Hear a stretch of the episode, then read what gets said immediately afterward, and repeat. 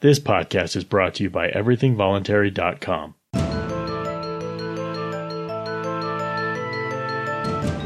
My name is Skylar Collins, and this is Thinking and Doing.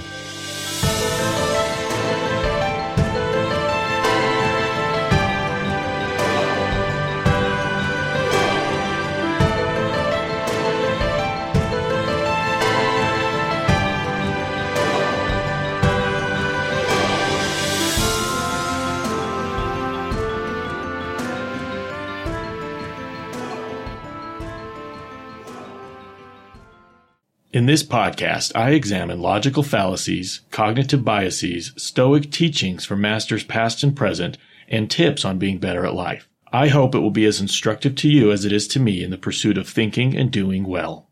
Be sure to check out and subscribe to the Voluntarist Voices podcast brought to you by everythingvoluntary.com. Voluntary's Voices is a podcast featuring lectures, interviews, and audio essays by intellectual giants past and present. Hello and welcome to the podcast. In this episode, we're going to look at a logical fallacy and a cognitive bias. We're going to start with the zero sum fallacy, and then we'll look at the gambler's fallacy. All right, our source, our resource for the zero sum fallacy is the Logic Place, which is a WordPress blog. So I'll link to this. You can check this out. It's got a lot of a lot of interesting stuff on here as far as logic is concerned. It's got fallacies, paradoxes, puzzles, uh, essays, quotes, all kinds of different things. So this is um, an article that was originally published in December 2012 called the zero sum fallacy. I'm just going to read through this and add my commentary. It says in game theory, zero sum describes a game where one player's gain is a loss to other players, and the total amount of the available money or playing chips is fixed. A logical fallacy often occurs when this particular game theory is applied to real life economic or political discussions amongst non economists, leading to false beliefs that the amount of wealth or jobs in the economy is fixed. This mistaken view is illustrated by expressions such as a larger slice of the pie, which imply that the pie has a fixed size and the net welfare cannot be improved by growing a bigger pie. That is, that people can only become richer by making others poorer or that increasing labor productivity or immigration causes unemployment. In economics, this is known as the lump of labor fallacy, or more generally as the zero sum fallacy. Many economic situations are not zero sum, since valuable goods and services can be created, destroyed, or badly allocated in a number of ways, thus creating a net gain or loss of value to various stakeholders. For example, if your house increases in value, it does not follow that somebody else's house has decreased in value it is possible for all houses to increase in value. Specifically, all trade is by definition positive sum because when two parties agree to an exchange, each party must consider the goods or money it is receiving to be more valuable than the goods it is delivering. In fact, all economic exchanges must benefit both parties to the point that each party can overcome its transaction costs or the transaction would simply not take place. As PJ O'Rourke has ironically put it, quote, in this zero sum universe, there's only so much happiness. The idea is that if you, we wipe the smile off the faces of people with prosperous businesses and successful careers, that will make the rest of us grin. There's only so much money. The people who have money are hogging it. The way for the rest of us to get money is to turn the hogs into bacon. That's the end of the quote. On an international scale, the zero sum fallacy manifests itself in the false belief that poor countries are poor because rich countries are rich, and that poverty can only be alleviated by redistributing wealth from rich countries to poor countries. More effective and enduring alternatives such as increased economic development and trade or the elimination of bad governance and corruption are not even considered. In informal logic, the zero sum fallacy often takes the form of a false premise. In rhetoric, it is usually a hidden premise, which makes the conclusion of one's argument a non sequitur. That means that the zero sum fallacy is usually either a subtype of a false premise fallacy or a non sequitur fallacy, or both. All right, this is a good one, and it kind of it kind of got into economics and and therefore its close cousin politics. And I learned a long time ago that the economy, the market, wealth is not zero sum.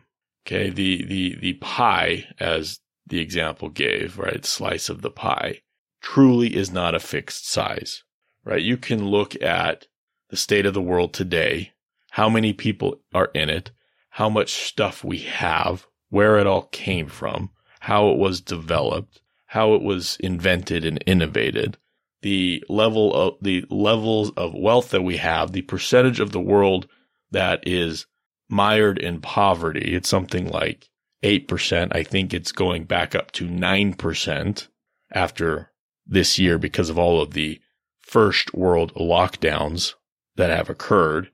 Just as a tangent, that 1% increase in world poverty is estimated to bring with it 100 million deaths.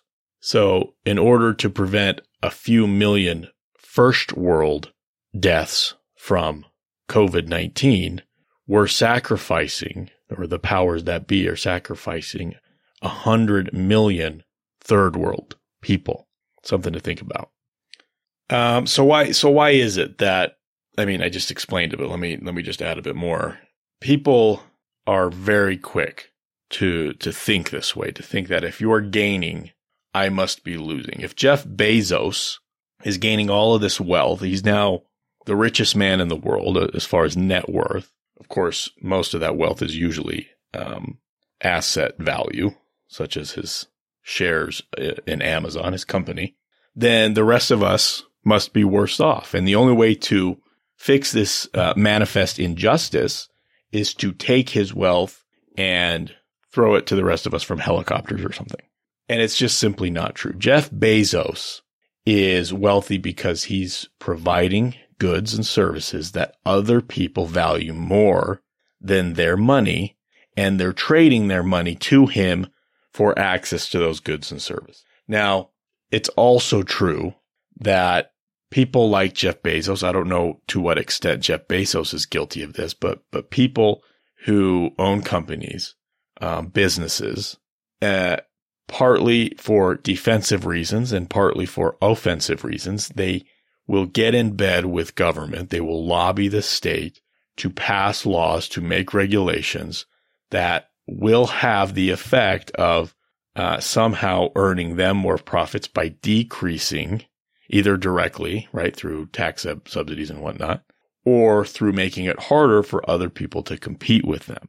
Okay. But without government creating these regulations and, and without government being there to lobby, to use its, uh, its, its power of uh, force and violence and coercion, then these companies couldn't do that. They'd have to compete on a, on, I guess what we could say is a level playing field.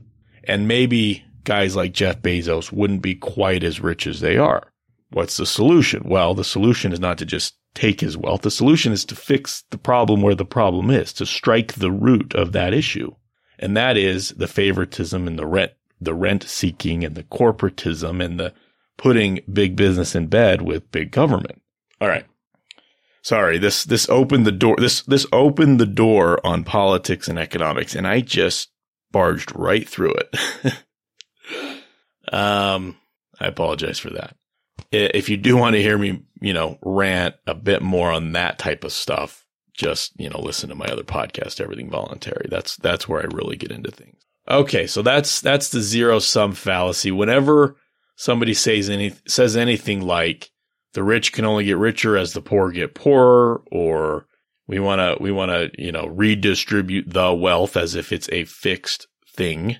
They are, they are committing this fallacy. And maybe we can educate them. We can ask them why they think it's fixed wealth, where all the wealth in the world today came from, how poverty has managed to, you know, be 80% 100 and whatever years ago, and now it's down to 9%. How is that possible if there's a fixed pie? It's not.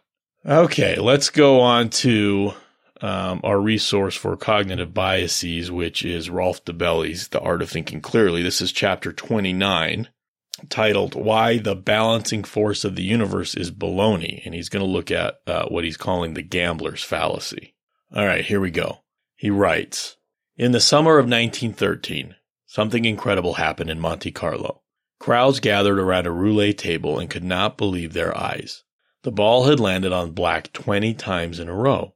Many players took advantage of the opportunity and, and immediately put their money on red, but the ball continued to come to rest on black. Even more people flocked to the table to bet on red. It had to change eventually, but it was yet black. It was black yet again and again and again. It was not until the 27th spin that the ball eventually landed on red. By that time, the players had bet millions on the table. In a few spins of the wheel, they were bankrupt. The average IQ of pupils in a big city is 100. To investigate this, you take a random sample of 50 students. The first child tested has an IQ of 150. What will the average IQ of your 50 students be? Most people guess 100. Somehow they think that the super smart student will be balanced out because perhaps by a dismal student with an IQ of 50 or by two below average students with IQs of 75. But with such a small sample, that is very unlikely. We must expect that the remaining 49 students will represent the average of the population so they will each have an average IQ of 100. 49 times 100 plus 1 IQ of 150 gives us an average of 101 in the sample. The Monte Carlo example and the IQ experiment show that people believe in the balancing force of the universe. This is the gambler's fallacy. However, with independent events, there is no harmonizing force at work. A ball cannot remember how many times it has landed on black. Despite this, one of my friends enters the weekly Mega Millions numbers into a spreadsheet and then plays those that have appeared the least. All this work is for naught. He's another victim of gambler's fallacy. the following joke illustrates this phenomenon. A mathematician is afraid of flying due to the small risk of a terrorist attack. So on every flight, he takes a bomb with him in his hand luggage. the probability of having a bomb on the plane is very low, he reasons, and the probability of having two bombs on the plane on the same plane is virtually zero. I like that.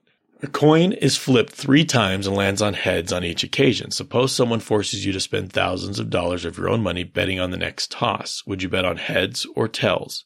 If you think like most people, you will choose tails, although heads is just as likely. The gambler's fallacy leads us to believe that something must change. A coin is tossed 50 times, and each time it lands on heads. Again, with someone forcing you to bet, do you pick heads or tails? Now that you've seen an example or two, you're wise to the game. You know that it could go either way but we've just come across another pitfall the classic deformation professionnelle, professional oversight of mathematicians. Common sense would tell you that heads is the wiser choice since the coin is obviously loaded. In chapter 19, we looked at regression to mean. I don't know that we've looked at that yet. An example, if you are experiencing record cold where you live, it is likely that the temperature will return to normal value over the next few days. If the weather functioned like a casino, there would be a 50% chance that the temperature would rise and a 50% chance that it would drop. But the weather is not like a casino. Complex feedback mechanisms in the atmosphere ensure that extremes balance themselves out. In other cases, however, extremes intensify. Here we go. For example, the rich tend to get richer. A stock that shoots up creates its own demand to a certain extent, simply because it stands out so much. A sort of reverse compensation effect. Interesting example. So take a closer look at the independent and interdependent events around you. Purely independent events really only exist at the casino, in the lottery, and in theory. In real life, in the financial markets, and in business, with the weather and your health, events are often interrelated. What has already happened ha- has an influence on what will happen. As comforting an idea as it is, there's simply no balancing force out there for independent events what goes around comes around simply does not exist. All right. This is, this is definitely another one of those really common, uh, fallacies or cognitive biases that many people adhere to. And, and you, you definitely, you definitely see it that way, um, in places like, like, uh, Las Vegas and whatnot, where people will say things like, you know, I've had a really bad run. I'm due, right? I'm due for, for striking it big, right? The universe is going to balance out. I'm going to catch up. And many people go home totally broke. um, but you know, if you're going to Vegas to have fun, you've just got to set that expectation that you're going to go home broke, right? Give yourself a certain amount of money to have fun with, have fun with it, enjoy the fun, but don't expect to win. Don't expect to bring home more than you brought to, to Vegas or to the casino with you because the chances are you're, you're not going to win big. The chances are that you're going to come home with less unless you, you know, happen to be a skilled card counter and your game is blackjack and you can, you can resist getting kicked out of, uh, you know, the casinos you visit. That's, that's a bit different. That's not so much gambling. When you're, when you're counting cards and you've got your system in place and you're good at it, it's less gambling and more working, right? It's just applying your skill and earning your income. But it still has nothing to do with the universe balancing anything out. That's a totally different thing. I also liked his example there about the rich tend to get richer. Um, it's interesting when you look at, when you look at income mobility, right? When people go from the lowest quintile to the, to the next, to the mid quintile, the next, the highest quintile over a period of decades, what you see is um, a lot of mobility. People start low, they move high. Many people who are high move back down. There's movement over decades between the quintiles. It's not true that the rich from 30 years ago are the same individuals as the rich today, right? The people that make up that top quintile of income or even of wealth 30 years ago are not the same individuals that make up that top quintile today, right? There's people in that top quintile today that were totally, probably totally impoverished, right? 30 years ago, right? Many of them are immigrants that work hard and come to the U.S. and leave a much worse place with fewer opportunities to a better place with greater opportunities and they make something of themselves. And before you know it, they are a brain surgeon in that top quintile or they own a tech company and they're millionaires or billionaires, right? Okay, that's neither here nor there. All right, that's going to do it. Let's review. We looked at the zero sum fallacy, the fallacy, the belief that something is a fixed pie. Now, an actual pie, right? You have one pie. It is a fixed pie. And if you have four people to feed, then you've got to, you've got to figure out how much each person wants, right? You can split it into fourths and everybody get the same size, but you may have somebody who doesn't want that much and you may have two people that want a lot and you can figure it out. So people, people have experience with fixed pies. They have experience with fixed amounts of something that need to be divided up, but they fallaciously apply that to other things they shouldn't, they, they shouldn't, or it would, it would be foolish to apply it to, right? Things like wealth and the economy or things like happiness, right? Was the one example given. And then we looked at the gambler's fallacy, right? This idea that the universe um, is going to balance out my bad luck with some good luck, right? But nobody wants to think about the other way. Whoa, I've had a I've had a streak of good luck, and you know the universe is going to really punish me now. All right, that's going to do it. Thank you so much for listening, and have a better day. Please send your comments or questions to thinkinganddoingpodcast at gmail.com. Will you do me a big favor? Will you rate and review this podcast wherever you're listening from? That really helps. And one more thing please share the podcast with your friends.